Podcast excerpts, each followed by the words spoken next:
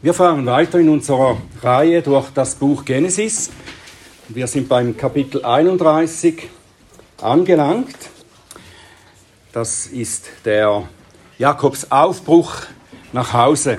Und der Text für die Predigt ist diesmal nicht im Bulletin abgedruckt, er ist sehr lange, aber wir brauchen das ganze Kapitel, um den Zusammenhang auch zu haben. Das ganze Kapitel 31 aus dem Buch Genesis. Das ist das Wort Gottes. Und er, Jakob, hörte die Reden der Söhne Labans, die sagten, Jakob hat alles an sich genommen, was unserem Vater gehörte. Und von dem, was unserem Vater gehört, hat er sich all diesen Reichtum verschafft. Und Jakob sah das Gesicht Labans, und siehe, es war ihm gegenüber nicht wie früher. Und der Herr sprach zu Jakob, Kehre zurück in das Land deiner Väter und zu deiner Verwandtschaft. Ich werde mit dir sein. Da sandte Jakob hin und rief Rachel und Lea aufs Feld zu seinen Tieren. Und er sagte zu ihnen, ich sehe das Gesicht eures Vaters, dass es zu mir nicht wie früher ist. Aber der Gott meines Vaters ist mir mit mir gewesen. Ihr selbst wisst ja, dass ich mit all meiner Kraft eurem Vater gedient habe. Und euer Vater hat mich betrogen und hat meinen Lohn zehnmal verändert. Aber Gott hat ihm nicht gestattet, mir Böses zu tun. Wenn er so sagte, die Gesprenkelten sollen dein Lohn sein, dann gebaren alle Tiere Gesprenkelte. Und wenn er so sagte, die Gestreiften sollen dein Lohn sein, dann gebaren alle Tiere Gestreifte. Und Gott hat eurem Vater das Vieh entzogen und mir gegeben. Und es geschah zur Brunstzeit der Tiere, da hob ich meine Augen und sah im Traum, und siehe, die Böcke, die die Tiere besprangen, waren gestreift, gesprenkelt und checkig. Und der Engel Gottes sprach im Traum zu mir, Jakob. Und ich sagte, hier bin ich. Und er sprach, erheb doch deine Augen und sieh, alle Böcke, die die Tiere bespringen, sind gestreift, gesprenkelt und checkig. Denn ich habe alles gesehen, was Laban dir antut. Ich bin der Gott von Bethel, wo du deinen Gedenkstein, wo du einen Gedenkstein gesalbt, wo du mir ein Gelübde abgelegt hast. Mache dich jetzt auf und zieh aus dem Land und kehre zurück in das Land deiner Verwandtschaft. Da antworteten Rachel und Lea und sagten, haben wir noch einen Anteil und ein Erbe im Haus unseres Vaters? Haben wir ihm nicht als Fremde gegolten? Denn er hat uns verkauft und hat sogar unseren Kaufpreis völlig verzehrt. Denn aller Reichtum, den Gott unserem Vater entzogen hat, uns gehört er und unseren Kindern. So tu nun alles, was Gott zu dir gesagt hat. Da machte Jakob sich auf und hob seine Kinder und seine Frauen auf die Kamele und trieb all sein Vieh weg und all seine Habe, die er erworben, das Vieh seines Eigentums, das er in Padan Aram erworben hatte, um zu seinem Vater Isaac in das Land zu kommen. Laban aber war gegangen, um seine Schafe zu scheren. Das stahl Rachel den Teraphim, der ihrem Vater gehörte. Und Jakob tauschte Laban, täuschte Laban den Aramäer, weil er ihm nicht mitteilte, dass er fliehen wollte. Und er floh, er und alles, was er hatte, und er machte sich auf und setzte über den Strom und richtete sein Gesicht auf das Gebirge Gilead. Am dritten Tag aber wurde dem Laban berichtet, dass Jakob geflohen sei. Da nahm er seine Brüder mit sich und jagte ihm sieben Tagereisen weit nach und holte ihn auf dem Gebirge Gilead ein. Gott aber kam zu Laban, dem Aramäer, in einem Traum der Nacht und sprach, Nimm dich in Acht, dass du mit Jakob weder Gutes noch Böses redest. Und Laban erreichte Jakob, als Jakob sein Zelt auf dem Gebirge aufgeschlagen hatte. Und auch Laban schlug es mit seinen Brüdern auf dem Gebirge Gilead auf. Und Laban sagte zu Jakob, was hast du getan, dass du mich getäuscht und meine Töchter wie Kriegsgefangene weggeführt hast? Warum hast du, bist du heimlich geflohen und hast mich getäuscht und hast es mir nicht mitgeteilt?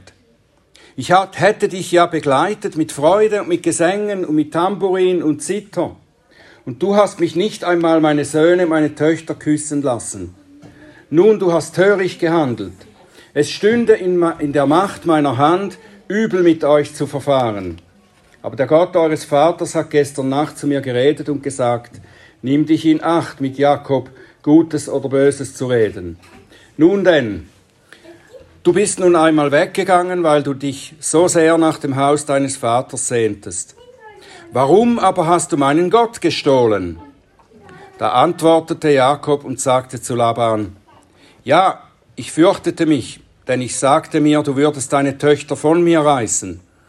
Doch bei wem du deinen Gott findest, der soll nicht am Leben bleiben.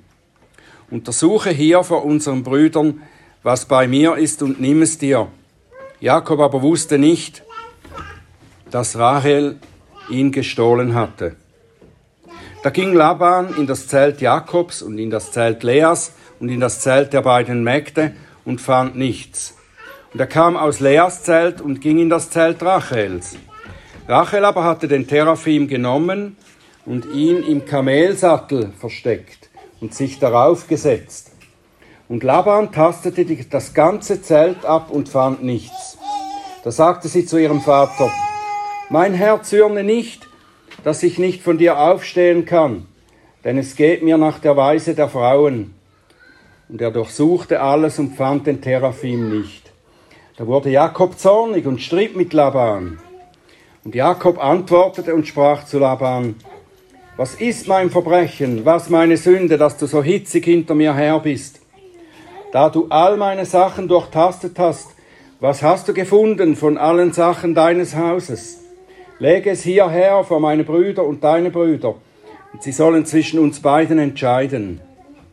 Zwanzig Jahre bin ich nun bei dir gewesen. Deine Mutterschafe und deine Ziegen haben nicht fehlgeboren, und die Wider deiner Herde habe ich nicht gegessen. Das Zerrissene habe ich nicht zu dir gebracht, ich habe es ersetzen müssen. Von meiner Hand hast du es gefordert, mochte es gestohlen sein bei Tag, mochte es gestohlen sein bei Nacht, so erging es mir. Am Tag verzehrte mich die Hitze und der Frost in der Nacht und mein Schlaf floh vor meinen Augen. Zwanzig Jahre bin ich nun in deinem Haus gewesen. Vierzehn Jahre habe ich für deine beiden Töchter gedient und sechs Jahre für deine Herde. Und du hast meinen Lohn zehnmal verändert. Wenn nicht der Gott meines Vaters, der Gott Abrahams und der Schrecken Isaaks für mich gewesen wäre, Gewiss, du hättest mich jetzt mit leeren Händen entlassen. Mein Elend und die Arbeit meiner Hände hat Gott angesehen und hat gestern Nacht entschieden. Da antwortete Laban und sagte zu Jakob, die Töchter sind meine Töchter und die Söhne sind meine Söhne und die Tiere sind meine Tiere und alles, was du hier siehst, mir gehört es. Aber meinen Töchtern gegenüber, was könnte ich ihnen heute tun, oder ihren Söhnen, die sie geboren haben. Und nun komm, lass uns einen Bund schließen. Ich und du, der sei zum Zeugnis zwischen mir und dir. Da nahm Jakob einen Stein und richtete ihn als Gedenkstein auf. Und Jakob sagte zu seinen Brüdern, sammelt Steine. Da nahmen sie Steine und machten daraus einen Haufen und aßen dort auf dem Haufen. Und Laban nannte ihn Jegar Sahaduta und Jakob nannte ihn Gal-Ed.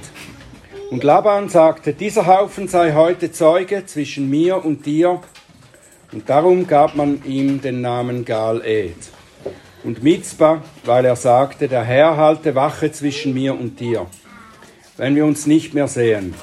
Wenn du meine Töchter unterdrücken, wenn du noch andere Frauen zu meinen Töchtern hinzunehmen solltest, kein Mensch ist bei uns, siehe, Gott ist Zeuge zwischen mir und dir. Und Laban sagte zu Jakob, siehe dieser Haufen und siehe der Gedenkstein, den ich errichtet habe zwischen mir und dir. Dieser Haufe sei Zeuge und der Gedenkstein sei ein Zeugnis, dass ich nicht über diesen Haufen zu dir hinausgehe und dass du über diesen Haufen und diesen Gedenkstein nicht zu mir hinausgehst zum Bösen. Der Gott Abrahams und der Gott Nahors soll zwischen uns richten, der Gott ihres Vaters da schwor Jakob bei dem Schrecken seines Vaters Isaak. Und Jakob opferte ein Schlachtopfer auf dem Berg und lud seine Brüder ein zu essen, und sie aßen und übernachteten auf dem Berg. Lieber himmlischer Vater, wir danken dir für dein gutes Wort und wir bitten dich, dass du uns lehrst daraus, dass du hilfst, dass wir aufmerksam hören und lernen können. Und ich bitte dich, dass du meine Lippen öffnest, dass sie deinen Ruhm verkünden. Amen.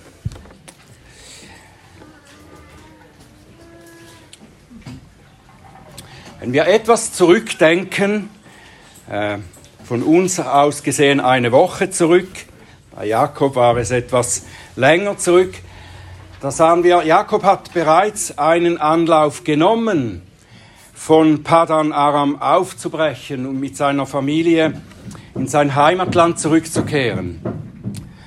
Das Land, das der Herr ihm als sein Erbe versprochen hatte.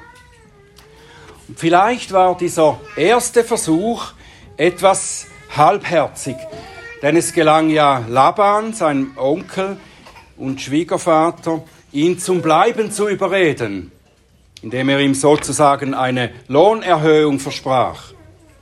Und Jakob mag sich gedacht haben, dass es hier in der Fremde zwar nicht das Gelbe vom Ei ist, aber immerhin konnte er sich und seine Familie, hier konnte er ihnen eine Existenz aufbauen, ein gutes Leben inmitten seiner Familie führen, einen gewissen Wohlstand erreichen er hatte ja unterdessen eine beträchtliche Herde, sozusagen eine eigene Filiale mit vielen Angestellten erwirtschaftet.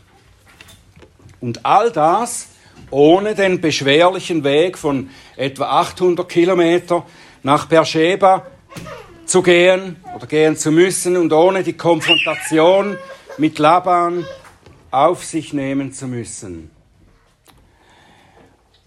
Und Jakob wäre wohl in Padan Aram geblieben, wenn sein Plan aufgegangen werde, wäre. Und es hätte heißen können von ihm und seiner Familie, und sie lebten glücklich bis an ihr Lebensende. Jakob hätte sozusagen diese Welt zu seiner Heimat gemacht. Aber es konnte nicht nach Jakobs bequemem Wunsch gehen, denn der Herr hatte vorgesehen, dass das erwählte Volk schließlich im verheißenen Land wachsen und sich vermehren soll. Was war es, das Jakob schließlich in Bewegung brachte und ihn zum Aufbruch motivierte? Es sind drei Dinge, die der Herr gebrauchte dazu. Eines war, dass er der Herr Jakob eine bleibende Sehnsucht nach der Heimat in seinem Herzen bewahrte. Obwohl Jakob hier bei Laban ein Leben hatte, dem äußerlich eigentlich nichts fehlte, war er nicht wirklich zu Hause.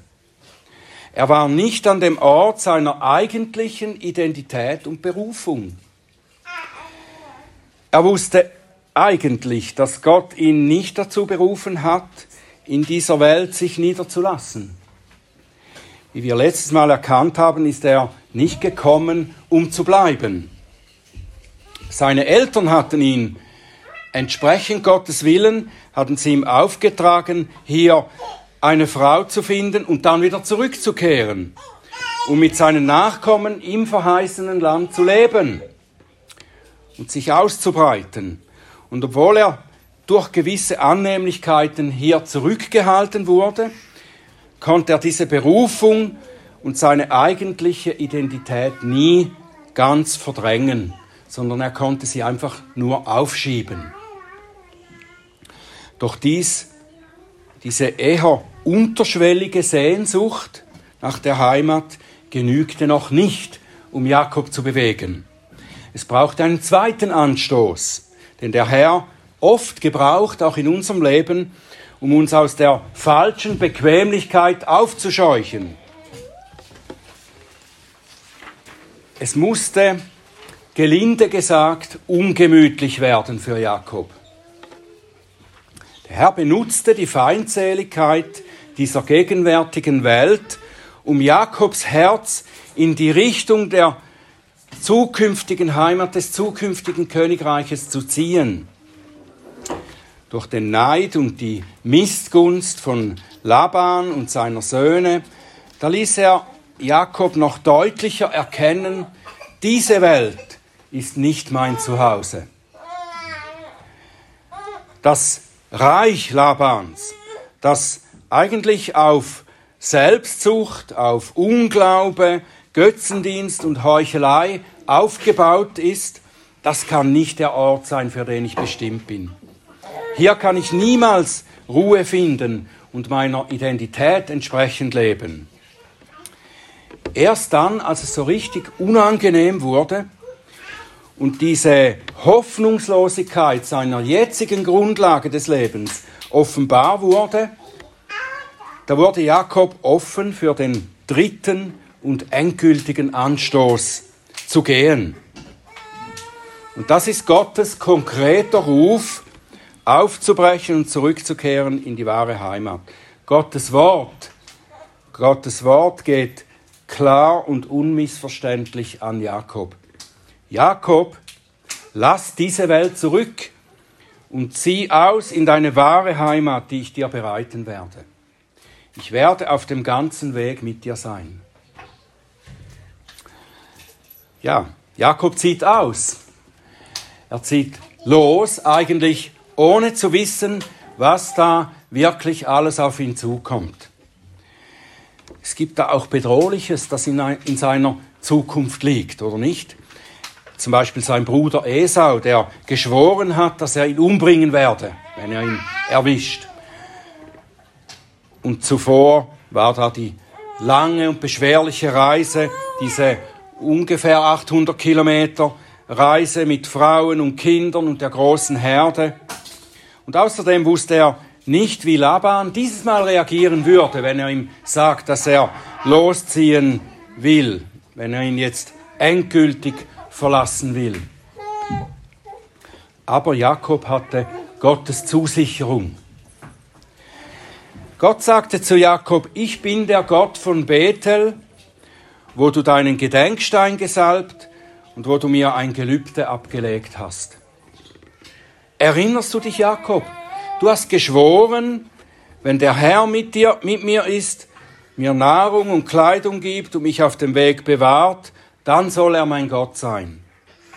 Sieh jetzt, wie ich all das erfüllt habe, im Überfluss und noch mehr. Ich bin für dich mehr, als du dir jemals vorstellen konntest. Vertraue mir jetzt. Das ist, was Gott zu Jakob sagt.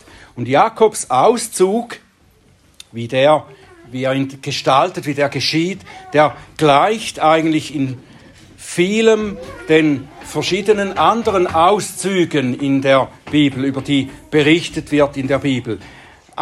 Zwei, drei Beispiele. Sein Großvater Abraham wurde ebenso gerufen, auszuziehen in ein Land, das ich dir zeigen werde.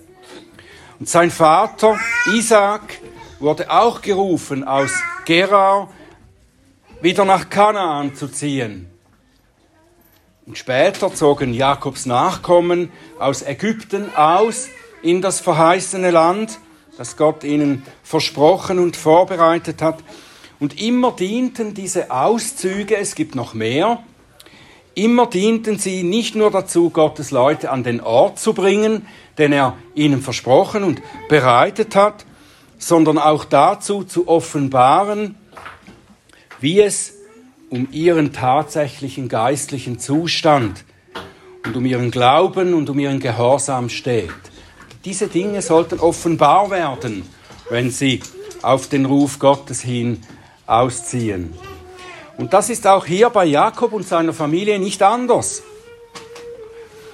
Der Auszug aus Paran Adam, der machte die Herzen der Betroffenen und der Beteiligten offenbar. Wir sehen Jakobs schwachen Glauben. Zuerst musste er richtig gehend gedrückt werden und geschoben werden, dass er bereit wurde, auf Gottes Geheiß hin aufzubrechen und loszuziehen. Und dann, als er sich aufmachte, dem Ruf des Herrn zu folgen, da tat er es nicht gerade offen, sondern er nutzte einen Moment, als Laban abwesend war, informierte seine Frauen und verließ dann den Ort heimlich. Jakob stand nicht ganz offen zu seiner Berufung vor der Welt um ihn herum.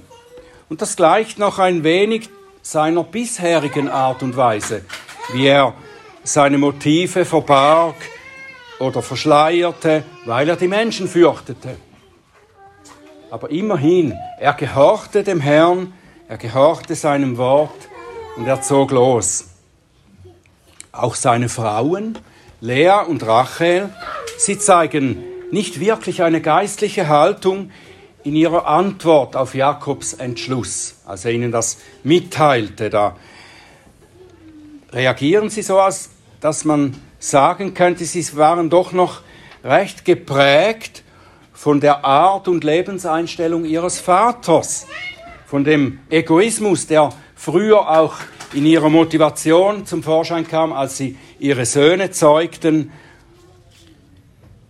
Als Jakob ihnen sagt, dass er in seine Heimat ziehen will, das sagen sie nicht wie, wie Sarah zu Abraham, der ihr Herr war, den sie Herr nannte. Du bist das Haupt der Familie, wir folgen dir, wo immer der Herr dich hinführt. sondern sie antworteten anders. Sie sagten zu Jakob, ja stimmt, unser Vater hat uns nicht gut gehandelt, behandelt und darum verlassen wir ihn jetzt auch. Eigentlich sollte es selbstverständlich sein, dass sie an die Seite ihres Mannes gehören, egal wie ihr Vater mit ihnen umgeht. Ja, man könnte fragen, wären sie denn geblieben, wenn Laban gütig wäre? Und hätten sie Jakob dann allein ziehen lassen?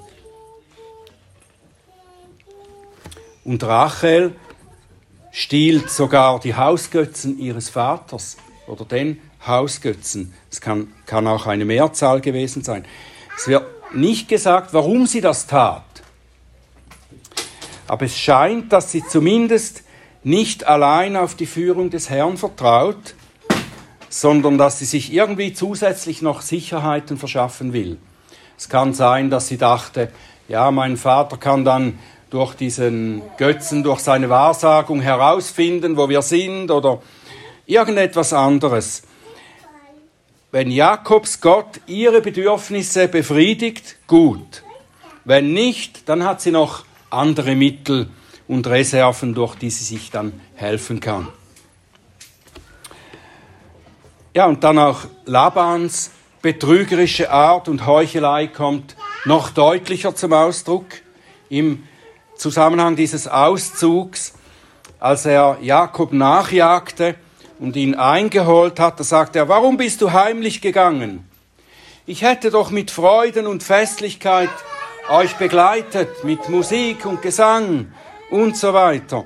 Und dann nach Jakobs Antwort, da verändert er seinen Ton und sagt, du hast meine Töchter und Enkel und mein Vieh, die mir gehören, gestohlen. Ich könnte jetzt über euch herfallen, aber ich tue es nicht. Und dann wieder, jemand von euch hat meine Götzen gestohlen. Einerseits sagt er, ich hätte euch mit Freude und Gesängen ziehen lassen, aber andererseits zeigt er in der Art und Weise, wie er ihnen quasi mit einer Armee nachjagte,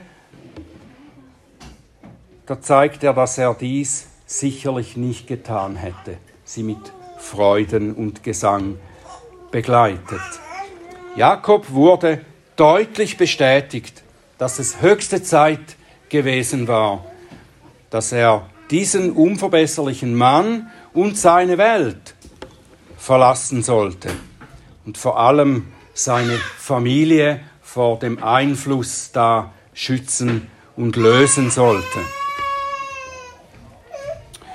Nun, bevor diese beiden Lager dann auseinandergehen, Labans und Jakobs Lager, sich wieder trennen, da schlägt Laban vor, dass er und Jakob einen Bund schließen.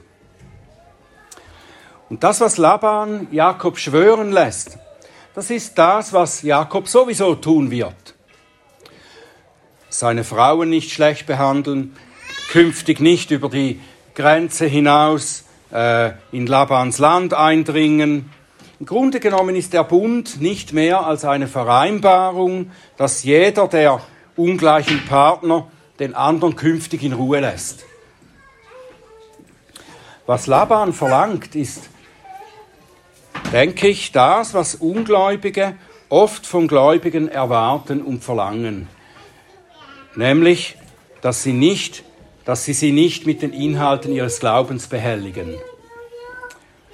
Ich habe meinen Glauben, du hast deinen, du lässt mich mit deinem in Ruhe und ich lebe weiter nach meinen Ideen. So eine Vereinbarung, oder? Möchten Sie gern mit uns treffen. Wir lassen einander leben, lassen einander stehen, wir lassen einander in Ruhe. Und was, wir, was mir, mir wichtig scheint, ist, dass wir noch genauer darauf achten sollen, wie die beiden Männer schwören, bei wem sie schwören, auf, auf wen sie sich eigentlich verpflichten bei diesem Bund, den sie schließen. Es war üblich, dass man bei einem solchen Bund oder Vertrag seine Götter als Zeugen und richterliche Instanzen anrief. Man sagte so etwas wie, diese Gottheit ist Zeuge und er soll mich strafen, wenn ich mich nicht an die Abmachung halte. Das war der Inhalt äh, des Schwurs eigentlich. Und oberflächlich betrachtet sieht es so aus, als dass beide, Laban und Jakob, dabei den gleichen Gott anrufen und bei ihm schwören. Aber das ist nicht wirklich der Fall. Wenn wir das genauer anschauen, sehen wir das am Ende des Berichts in Vers 53. Da heißt es, dass Laban bei dem Gott Abrahams und dem Gott Nahors schwor. Und dabei benutzt er die Pluralform von Gott. Er sagt nicht Elohim. Das ist eigentlich auch schon eine Pluralform, die man normalerweise für Gott, den Gott gebraucht. Aber Laban schwört bei den Göttern, also Elohe, das ist die, die Mehrzahl von Göttern. Und damit sagt er eigentlich die Götter Abrahams und Nahors. Und das ist interessant. Denn Nahor ist der Bruder Abrahams, der wahrscheinlich nicht wie Abraham den Götzendienst seines Vaterhauses verließ. Nahor blieb wahrscheinlich in dem Götzendienst äh, der Vorfahren Abrahams. Und wir sehen auch, dass Laban zumindest teilweise ja den Götzendienst seiner Vorfahren weiterführte. Sicher wusste er auch von dem Gott Abrahams, aber er lebte nicht in dem Glauben Abrahams.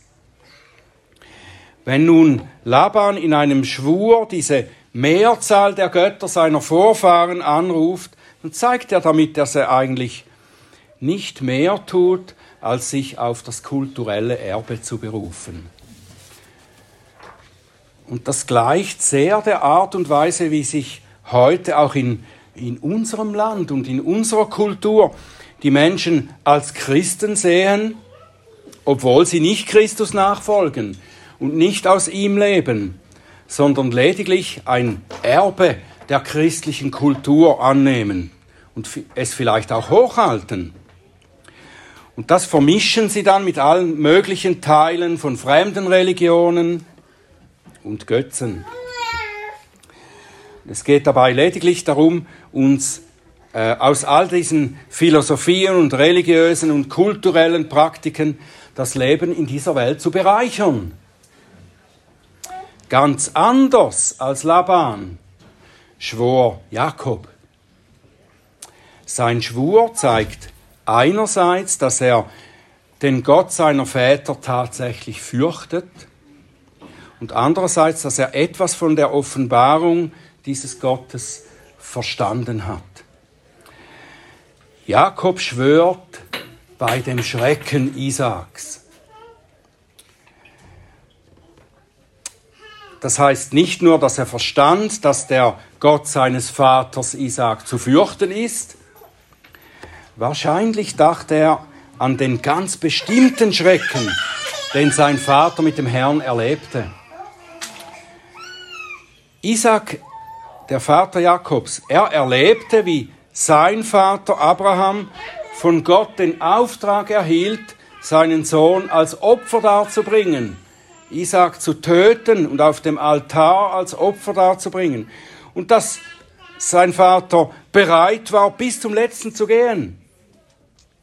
Isaac erlebte, wie sein Vater ihn auf den Altar band und das Messer erhob, um ihn zu schlachten. Das ist der Schrecken Isaaks. Was muss das für ein schrecklicher Moment für Isaac gewesen sein? Und ich denke, dass Isaac etwas davon verstand, was dieser Schrecken ist und was das bedeutet, weil Abraham ihm erklärt hatte, dass er, wie jeder, tatsächlich den Tod verdient hatte wegen seiner Sünde. Und dann hat er erlebt, wie sofort der Schrecken dieses Gottes von ihm genommen wurde, als der Engel seinen Vater auf das Lamm hinwies, das Gott als stellvertretendes Opfer für Isaak vorgesehen hatte. Ich bin sicher, dass Abraham und sein Sohn Isaak danach ausführlich und immer wieder über diese Sache gesprochen haben. Über den Schrecken des heiligen und gerechten Gottes und über seine wunderbare Gnade, seine Gnade, die später dann in seinem Christus offenbart würde, der das stellvertretende Opfer für alle Sünder ist, die glauben. Christus hat durch sein Opfer am Kreuz dafür gesorgt, dass der Schrecken Isaaks für die Glaubenden kein Schrecken mehr ist, sondern die Befreiung von seinem Zorn gebracht hat. Ein Schrecken ist er weiterhin für die, die nicht seine Vergebung suchen und ihn und seine Gerechtigkeit ignorieren.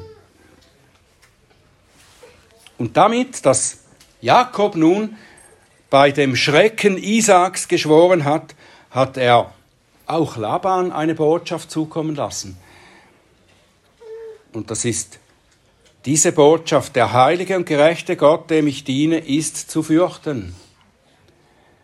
Sieh nur zu, dass du nicht seinen Schrecken erfahren musst. Das hat Laban auch zu hören bekommen in diesem Schwur.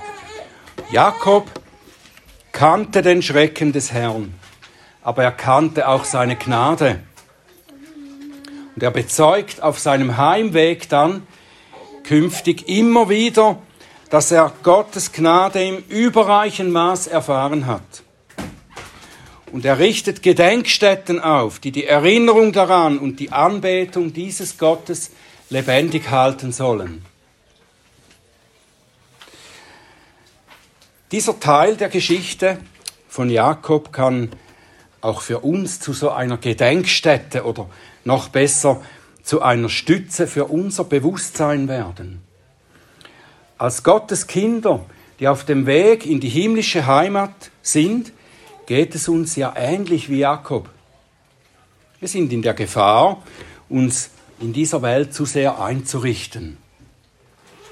Wir leben von den Gütern dieser Welt, wir genießen das Angenehme, das ist an sich nicht falsch, aber wir lassen uns dabei oft zu sehr von den Dingen dieser Welt einnehmen und festhalten, so wie Jakob sich da festhalten ließ im Padan Aram sodass wir unseren Blick und die Sehnsucht nach der himmlischen Heimat trüben lassen. Die Welt, die vom Feind Gottes verführt, gefangen und geprägt ist, die will uns festhalten und für ihre Ziele benutzen, so wie Laban Jakob benutzen wollte. Sie gibt uns dazu allerlei falsche Versprechen und sie macht uns schläfrig.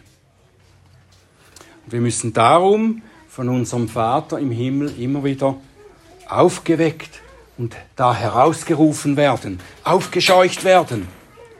Und das tut er manchmal ähnlich wie bei Jakob. Manchmal lässt er unsere Lebenssituation ganz ungemütlich werden. Er lässt uns unter den Umständen unter den Labans dieser Welt oder unter allerlei anderen Dingen lässt er uns leiden. Und das geschieht darum, auch darum, dass wir uns hier nicht gemütlich niederlassen.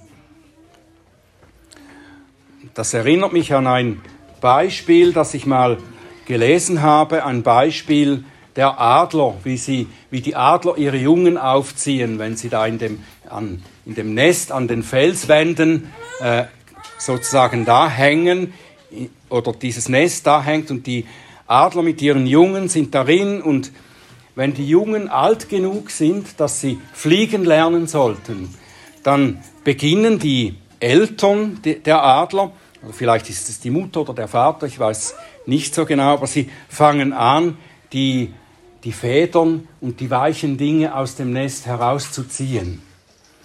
Und wenn die Jungen dann noch nicht gehen, dann sind die, die feinen Äste, die herausgezogen werden.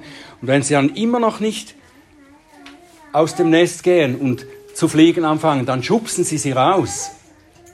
Und dann müssen sie fliegen.